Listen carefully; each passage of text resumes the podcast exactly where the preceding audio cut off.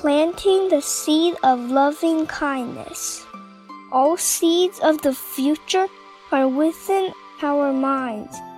Life is infinite, and it is not about the present, nor this life. We must be aware that we are planting seeds of causes, wherever and whenever. We must be mindful of these causes, for they determine what the future holds. Bodhisattvas keep practicing the Dharma. As a result, they attain Buddhahood.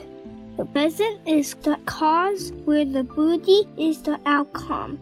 Supreme wisdom is achieved via continuous accumulation of small enlightenments.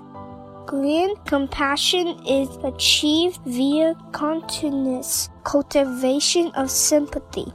This is Buddhist practice. Every thought and behavior in this present moment creates its karma, which plants an intangible seed for the future.